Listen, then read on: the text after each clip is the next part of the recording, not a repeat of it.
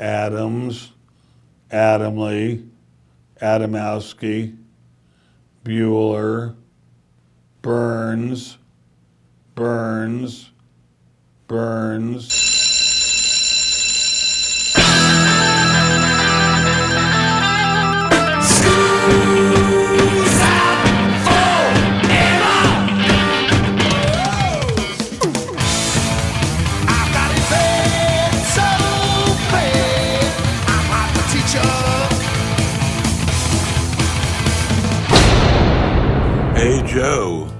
Where you going with that mic in your hand?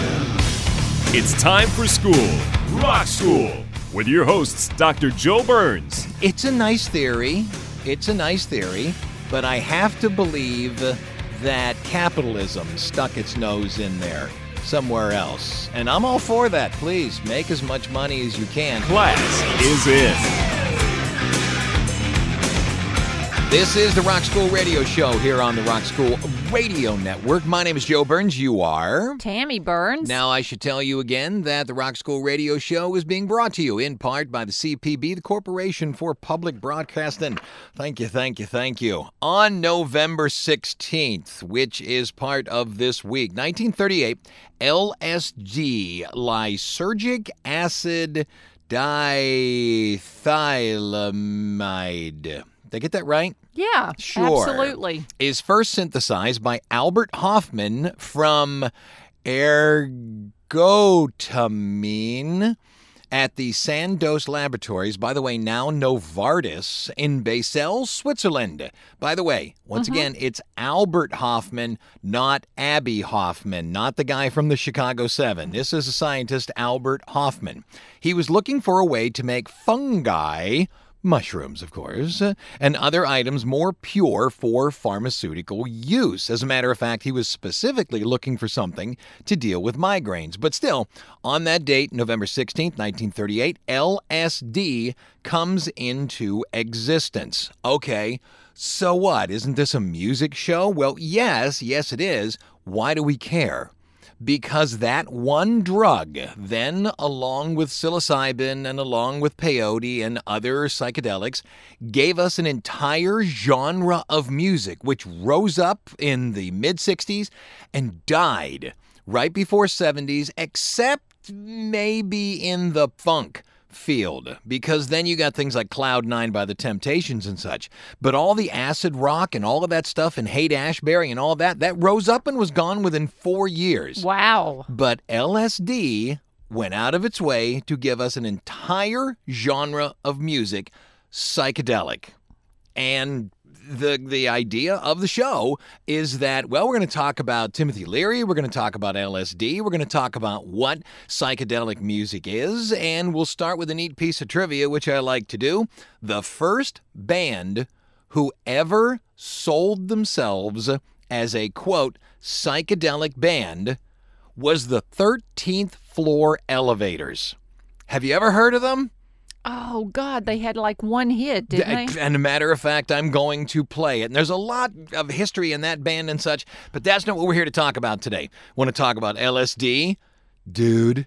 And on top of that, psychedelic music, and that's why I'm putting those two things together. It's the 13th floor elevators here on Rock School.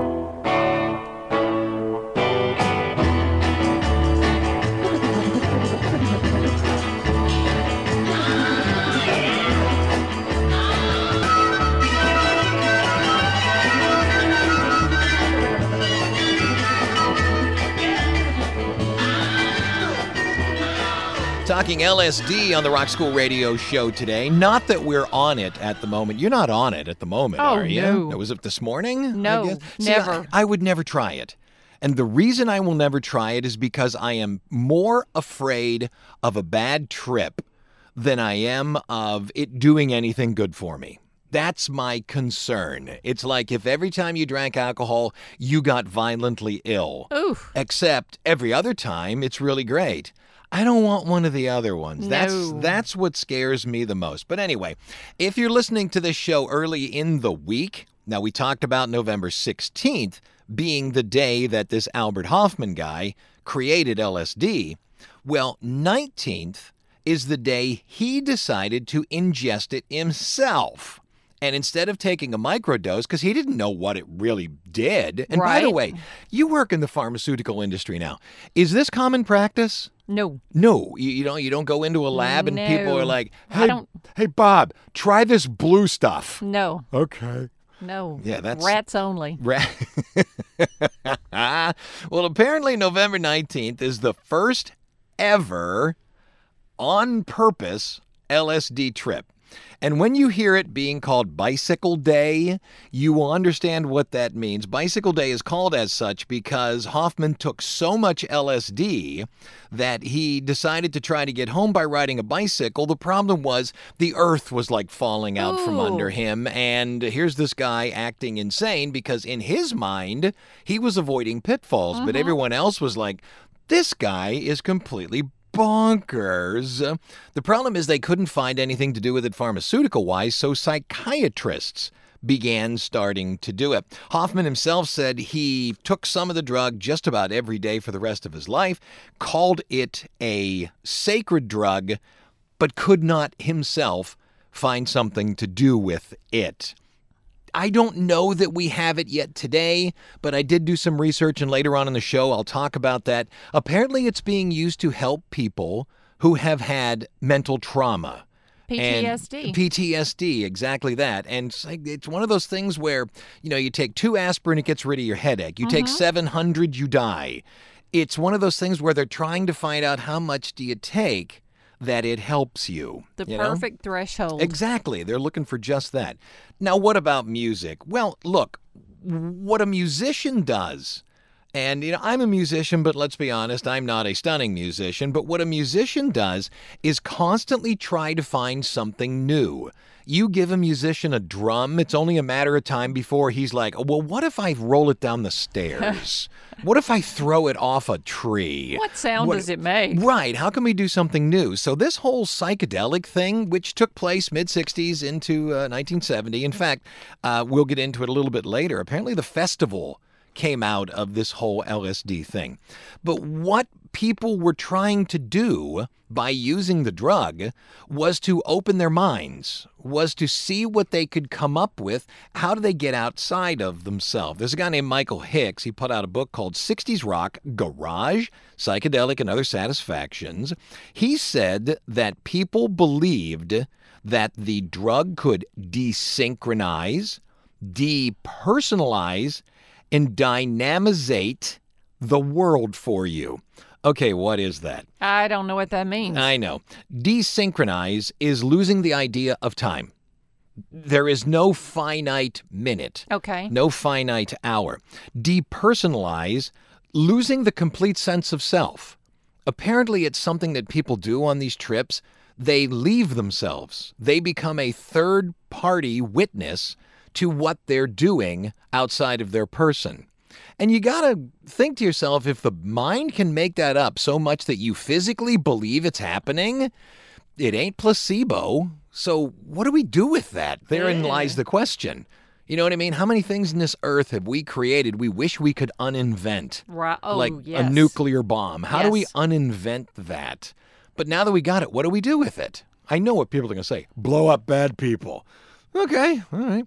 And uh, Timothy Leary actually came up with the dynamization. He said what it is is the breaking of the rules of physics. This table is flat and it's square. Mm-hmm. On LSD, it would begin to bend. Right. It would begin to go against the law of physics and it would become different shapes and such. And in the point of that, somebody was able to look inside all of these items and come up with different sounds for music, which is interesting. Because I have heard people say to me, I love psychedelic rock, and I've had other people say, I hate psychedelic rock. What are they trying to do here? Well, either A, give you the impression uh, that this is what it's like when you're tripping, or here's something to play in the background while you're tripping. Look, I've already said I won't do it. Would you ever try Oh, it? no. No, I, maybe we're just No. fuddy duddies. No, we're old. Yeah, that may be it. I would stand up, fall Yeah. down, break a hip. Would you have one of those things around your neck that said, Help, I've fallen? Oh, yeah. And I can't get up? I'm on psychedelics and I can't get up. Well, you just enjoy that trip, ma'am. We'll see you in a couple hours. I mentioned earlier Cloud Nine, The Temptations, this group in ties and suits and beautiful, and then whammo, Cloud Nine. Do you like it? Do you not? Eh, here's Temptations on Rock School.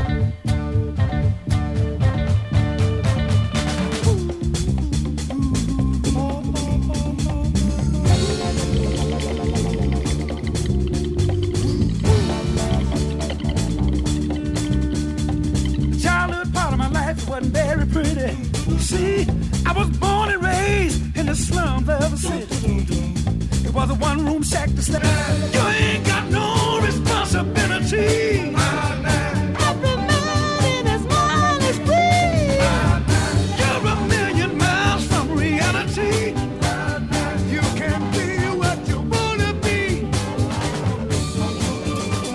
Some of you out there may very well be asking when you're talking about psychedelic rock, it's one of those things that I don't know what it is, but when I hear it, I know it.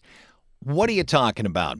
Well, there's a magazine called Psychedelic Scene Magazine. It's uh, there's another magazine that's just dedicated to pot, and I don't remember what it is. But that's what this is. It's a magazine dedicated just to this uh, psychedelic scene, and it has listed the top 15 uh, musicians groups and the top 15 songs. You want to hear a few of them? Yeah, Number number 15, King Gizzard and the Lizard Wizard.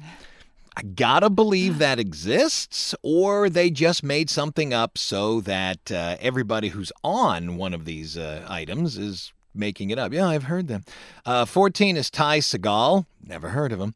13, Grateful Dead. Hey, I got that. Hey. Got that one. Yeah, yeah, yeah. Number 12, Small Faces, which becomes the Faces. Uh, number 11, Cream. Jefferson Airplane comes in at 10. By the way, speaking of Jefferson Airplane, they were invited to the White House, and apparently Grace Slick attempted to slip Richard Nixon an LSD tab. What? Can you imagine if she had succeeded? I mean, they'd have put her in a room and thrown away the room. Maybe. Yeah, maybe. Number nine, Country Joe and the Fish. Whoopee, we're all gonna die. Eric Burdon and the Animals at number eight. Number seven, Brian Jonestown Massacre. Hey, you got me. You got me. Number six, Robyn Hitchcock. Number five, The Doors. Number four, Jimi Hendrix Experience. See, I can see Jimi Hendrix. Mm-hmm. And the reason I say that is not because the music is wild and wow and out there when I think of psychedelia, me personally, there's of course the stuff that just goes and all of that, and you're supposed to go, "Wow, that's that's deep." No, it's not. It sounds goofy. When you get a musician or a couple of musicians like the Beatles, that all of a sudden they're using backwards tapes, and all of a sudden they're using uh, like phase and flange, which are mistakes. But they're using them as part of the music, and you think, who would think of that? Yeah. That's where I kind of go, oh, okay, I might could see it working there. Is that me being a fuddy duddy? No. Again? Yeah. So Hendrix makes sense to me. Floyd, Pink Floyd. See, that makes sense to Right. me once again. Uh, the Beatles, yeah, for a time. For a time, and they also took Eastern music and connected it with it. And the number one they have right now is the Flaming Lips. I don't dislike the Flaming Lips. You know, I, they're okay. They're okay. They're okay. So, what was it? What was this opening? What did people do that people really liked or disliked, and what have you? Well, as I said, the music became odd, if you will the music wanted to get outside of these Western sounds. So in comes the sitar, in comes uh-huh. the tabla. You know what a tabla is? I don't. They're Tell me. Indian bongos. When you hear a sitar, you often hear that along with it. Yes. And the the idea of instead of multiple chords, you had a single droning note for example, the Beatles song Within You Without You, Mm-hmm. it just is a consistent drone note. It's kind of the same way that the, the sitar, it's kind of the same way a bagpipe works. It has those three major pipes and then the one that the person plays like a flute. Right. Well, those three pipes are drone pipes. They just constantly play the same stuff. So everything has to be in the key of those drone pipes. Right, So when you're playing that sitar, of course you can play it in different keys. But usually what happens is there is that consistent drone note, which to Western people, that sounds weird. That sounds man. wrong, doesn't Yeah, it? That's that's Ooh, really is that weird. right? Yeah. Now, when you're talking about the Beatles, normally people come up with within you, without you, uh, Norwegian wood usually comes up. However, this magazine, Psychedelic Scene magazine, listed a Beatles song as the number one psychedelic song ever. What is it? Tomorrow Never Knows. Do you know it? I do. You, but you got to be a bit of a Beatles fan I to know, know. it. You know what? Well, let's play it. Here you go. Tomorrow Never Knows. It's the Beatles here on Rock School.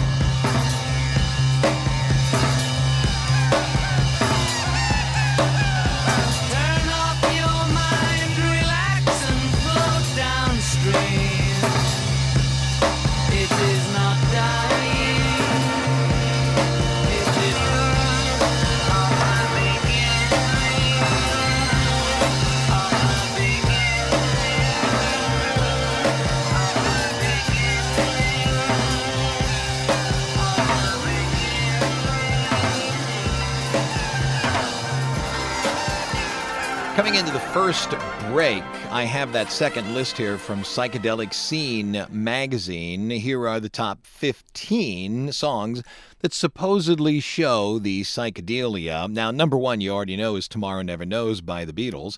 Uh, In-A-Gadda-Da-Vida by Iron Butterfly comes in at 15. Mountains of the Moon by the Grateful Dead. Um, uh, I would have picked other ones. Mind Gardens by the Byrds. Strange Days by the Doors. That makes sense to me. Number 11, At the Mountains of Madness, H.P. Lovecraft. I don't know it. I probably should have looked it up, but I don't know it. This next one, I would fight with. I said earlier that Jimi Hendrix really is kind of the the poster child and the Beatles too for what you can do with this music. You don't have to have all the tape loops and brap, brap, brap, and then somebody drones over top of it in some Yoko Ono way. If you listen to Hendrix's 1983 A Merman I Should Turn to Be, it's so weird and wild and goofy when in reality if you listen to Voodoo Child mm-hmm. it's it's a it's a good song. It's got western in it. But look at everything that's being done. I mean yeah Hendrix probably had an inordinate amount of talent but I think this this mind-opening thing, you know, why don't we take the volume knob and just flip it and flip and flip it and there's this wah pedal. Well, why don't we take this problem that was created by putting microphones too far apart called phase mm-hmm. and let's use it for real. You know what I mean? Right. Hendrix basically didn't understand the concept of a wrong note. Mm-hmm. He played only a note that was to be wrestled into place or close enough that it created feeling. It was one of those where to try and copy Hendrix is an impossibility. It's from the it's from the elbows down. So I wouldn't put something like this on there, but I would put like Voodoo Child. Uh, Bass Strings by Country Joe and the Fish. Okay, I'll buy that. Number eight, Lucy in the Sky with Diamonds, the Beatles. I get it. It's Lucy in the Sky with Diamonds. It's supposed to mean LSD, but it blatantly doesn't. What happened was John's son came home and had a little bit of a crush. I think it was Julian, had a little bit of a crush on a girl in his school and drew her in the sky, sitting on a cloud with stars all around her. Aw. So that was Lucy in the sky with diamonds. Aw, sweet. I'm, I, I get it, LSD, but yeah. Number seven, White Rabbit, of course. One pill makes you nauseous. uh, number six, See Emily Play by Pink Floyd. I think there are better choices, but sure. Strawberry Fields Forever. Yeah, I think so. Uh, that's the Beatles. The Red Telephone, Love. I am the walrus. Oh, the walrus for sure. You know, Semolina Belcher sitting on an Eiffel Tower. What? What? Sitting on a cornflake, waiting for the day. What? yeah, what? My White Bicycle by a band called Tomorrow. Well, you know what that is. It's the bicycle day. You know, that's the guy trying to get back to his house. Then again, number one, uh, Tomorrow Never Knows by the Beatles. Who's listening to us? WHFC, Harford Community Radio. Excellent. Back in a minute here on Rock School.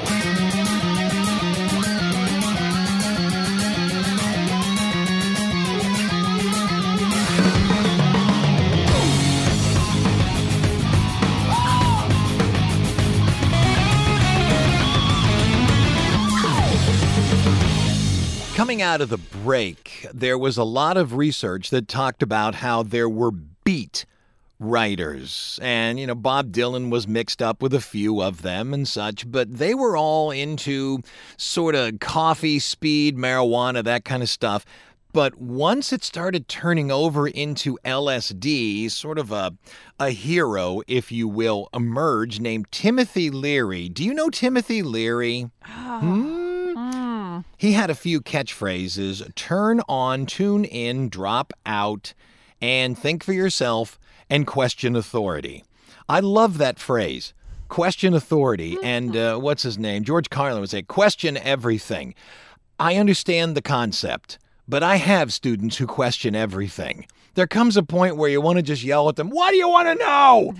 Jeez, everything gets a question. Anyway, Timothy Leary, if you know anything about LSD, his name usually pops up in all of it. Clinical psychologist at Harvard University.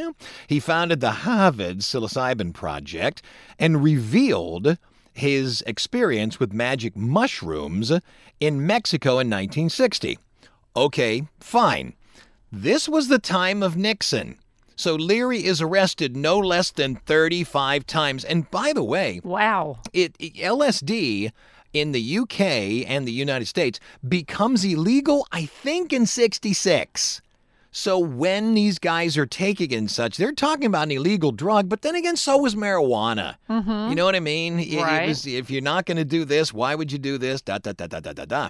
So what Leary was attempting to do was find a connection in the mind by using these drugs to open the mind to things outside themselves, and that was the point. The whole idea of him being a therapist and a psychiatrist.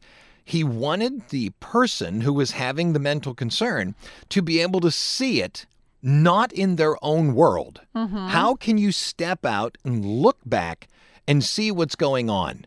Because one of the things I lecture on a good bit in my journalism classes is what's known as the uh, backfire effect where even if you provide a human being with absolutely blatant, undeniable fact that they're wrong, many people will protect their ego mm-hmm. and will say, Oh, I just don't believe that. Right. And I saw that so much during COVID where somebody would say, you know, yeah, I see the WHO and I get it, the World Health Organization and and and and big big smart really brainy people and all that. But there's a guy on YouTube that spent $750 on podcast equipment and I believe he knows the truth.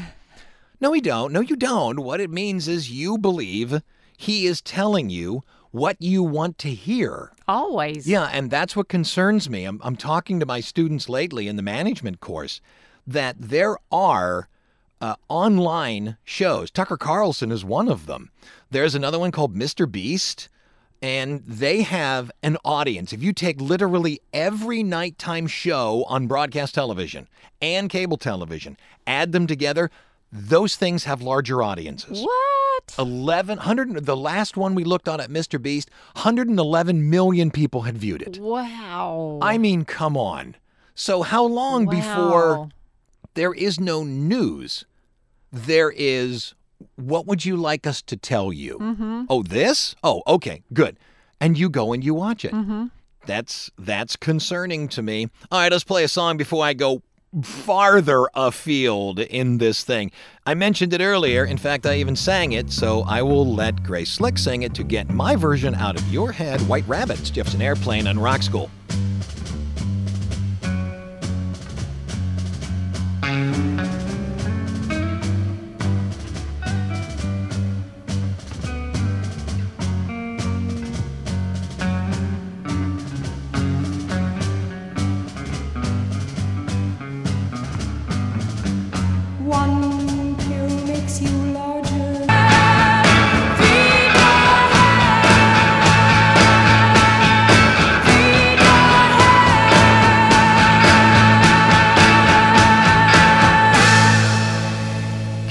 Into the bottom of the hour, my name's Joe Burns. You are. Tammy Burns. I looked at a lot of stuff by additional authors, and one of the things they said, which was kind of fun, was many artists who were seen as mainstream and were clean cut and all of that, say The Temptations or Marvin Gaye.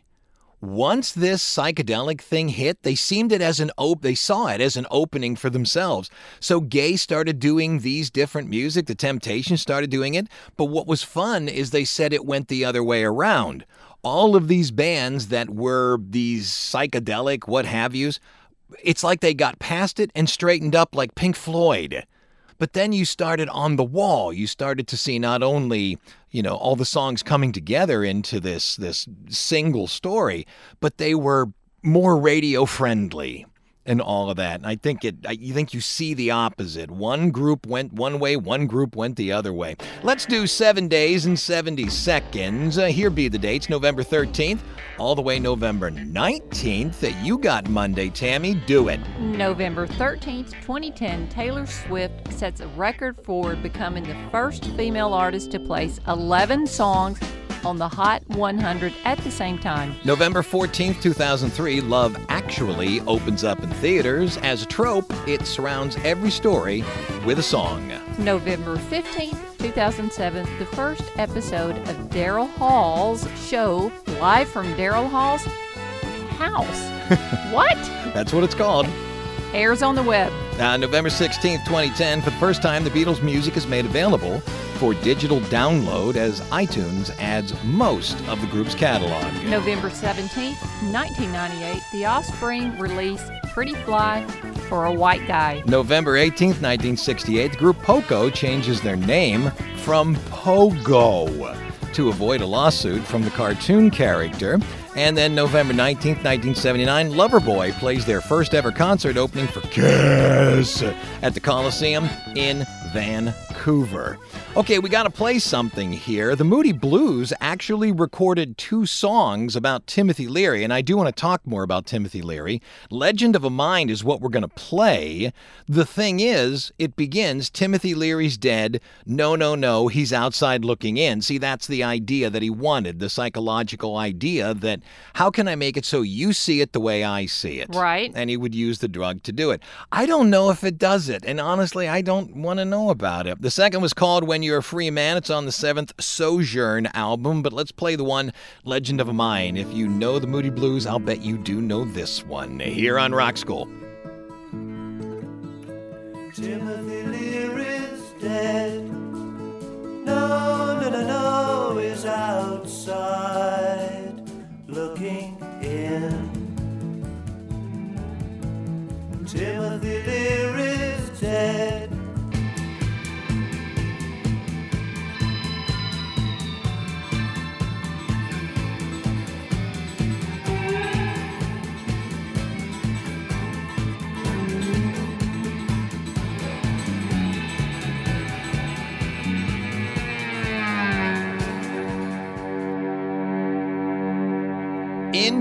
second break. Let me talk a little bit more about Timothy Leary. Uh, if you're an academic, what you might know by Timothy Leary is the Concord prison experiments. What he did was take a prison in Concord, Massachusetts, and 35 inmates.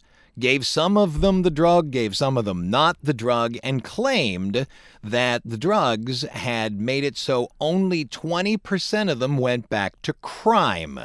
The average is 60. Recidivism is what it's called. Uh, it says here he said that he did the same stuff with multiple alcoholics, uh, which, by the way, I'm hearing is being done today.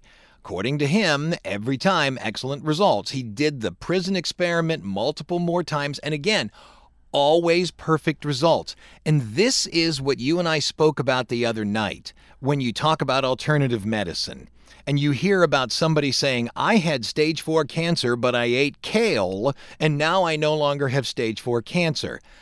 I, I'm having a hard time buying it because if it was true, it would be the medical breakthrough of the world.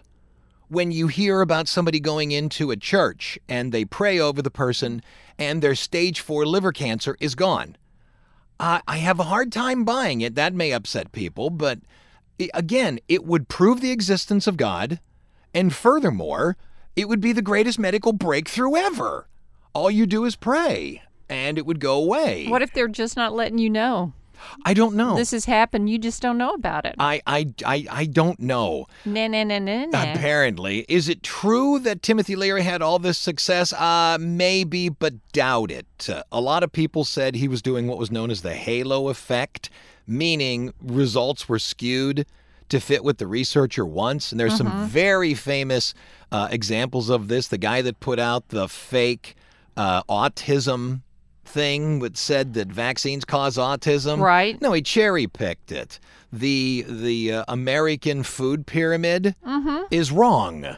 It's because somebody cherry picked their data and said we need to stop eating fats and all that kind and start eating more breads. And now we're kind of figuring out the breads are what turns to sugar, and that's what's bad for 20, us. 20 years later. yeah, more than Turn that upside down. he uh, he Leary was fired from Harvard two years later. He was untenured, so they could get rid of him. Then he was inter- interviewed by Playboy magazine, and he said LSD could cure homosexuality. The problem is what that does is it says homosexuality is a disease, and you can't cure it if it's not a disease, and it made people go bruh. Interestingly enough, do you remember the bed in that Yoko Ono and John yes. Lennon had? Yes. Leary was there, and Leary decided to campaign for some political stuff. And John Lennon wrote him a song called Come Together, a campaign song, not the Come Together that you're thinking of. In 69, pardon me, 96, I got those backwards. In 96, Leary dies and his ashes are sent into space. Six years later, they burned up by falling into the atmosphere. And that's ah. that. Who's listening to us? oh, that would be KVCA, Conway, Arkansas, The Bear. Excellent. Back in a minute here on Rock School.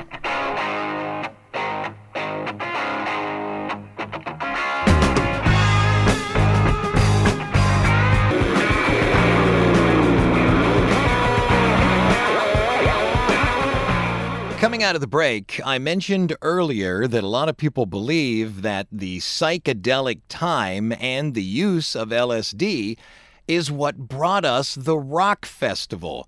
Okay, this might be overstating it, it might be stretching it. However, some people say that. So, how do we get there?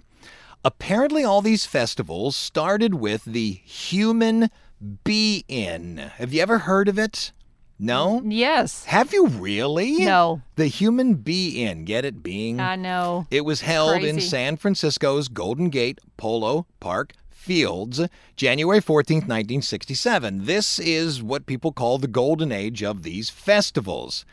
It all culminates with Woodstock. And at Woodstock, all the psychedelic bands are playing there. So all those festivals in the 1960s started with this idea of using LSD and coming together. It's a nice theory. It's a nice theory, but I have to believe that capitalism stuck its nose in there somewhere else. And I'm all for that. Please make as much money as you can. But I don't think the whole point was to tune in, drop out, and all that kind of stuff, because even the most LSD ish of us, when they got to Woodstock, expected to be paid. One of the Woodstock guys actually had to get a bank manager in the little town up and get all the money out so he could pay a lot of the bands in cash because once the gates crashed, Right. a lot of people didn't think they were going to get paid. So these guys had to go out of their way to get cash to do it at Woodstock. And I get it, that's LSD ish or not. Sounds more capitalistic to me. Most claim the psychedelia died, except for funk for some reason. Cloud Nine, uh, Parliament Funkadelic, things like that. For some reason, a lot of the more popular stuff outside of the funk genre dies with the Altamont Festival and the fact that LSD was proclaimed illegal in the US and the UK. So that's a nice theory. Do you buy it? Yes. Okay, I'll bring it up at parties just to have a little bit of fun with it. Got to play something. How about this from Pink Floyd? See Emily plays. Such a guy here on Rock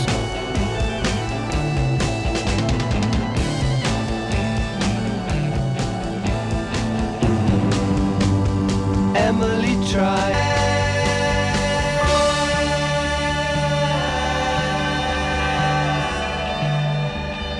Okay, coming into the last break, what are they doing with LSD today? And it's not just LSD. LSD is a, a catch all. There's peyote and psilocybin mushrooms and multiple stuff, but LSD is just sort of a, a handhold of all of these things. Apparently, it's being used in a quote, safe therapeutic setting and seems to have positive results treating depression post traumatic stress disorder, and reducing anxiety in patients with a life threatening disease.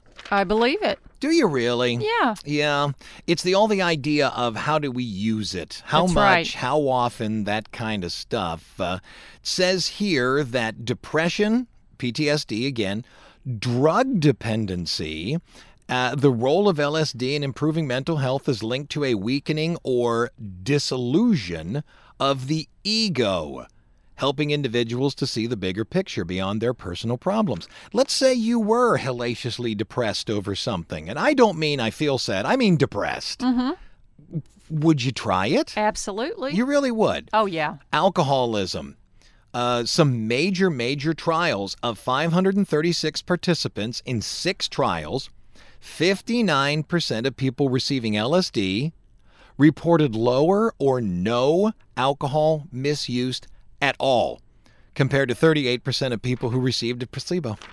I would do it. You would try it? Oh, yeah. Yeah, I don't know. Because it's it's like uh, you do it a couple of times and you're done. yeah. It's not like you're doing LSD the rest of your life. You're using it as for therapy at that moment Well, to get over. Therein lies the concern to me with alcoholism. If you are addictive to something, why why would you not then become addicted to the LSD? Because it's under a controlled situation. Yeah, but you could go get it.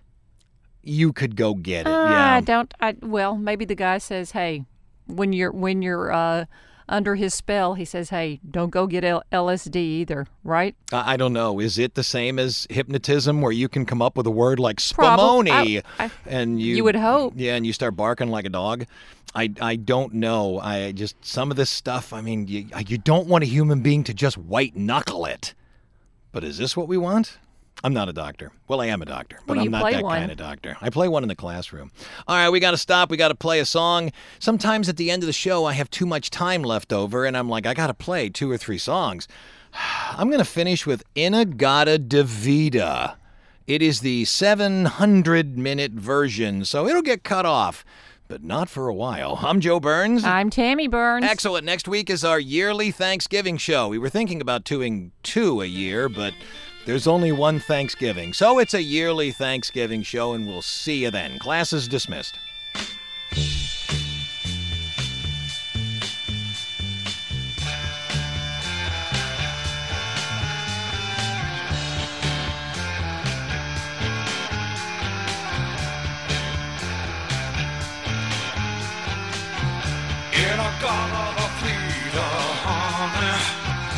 Don't you know that I'm loving you? In a garden.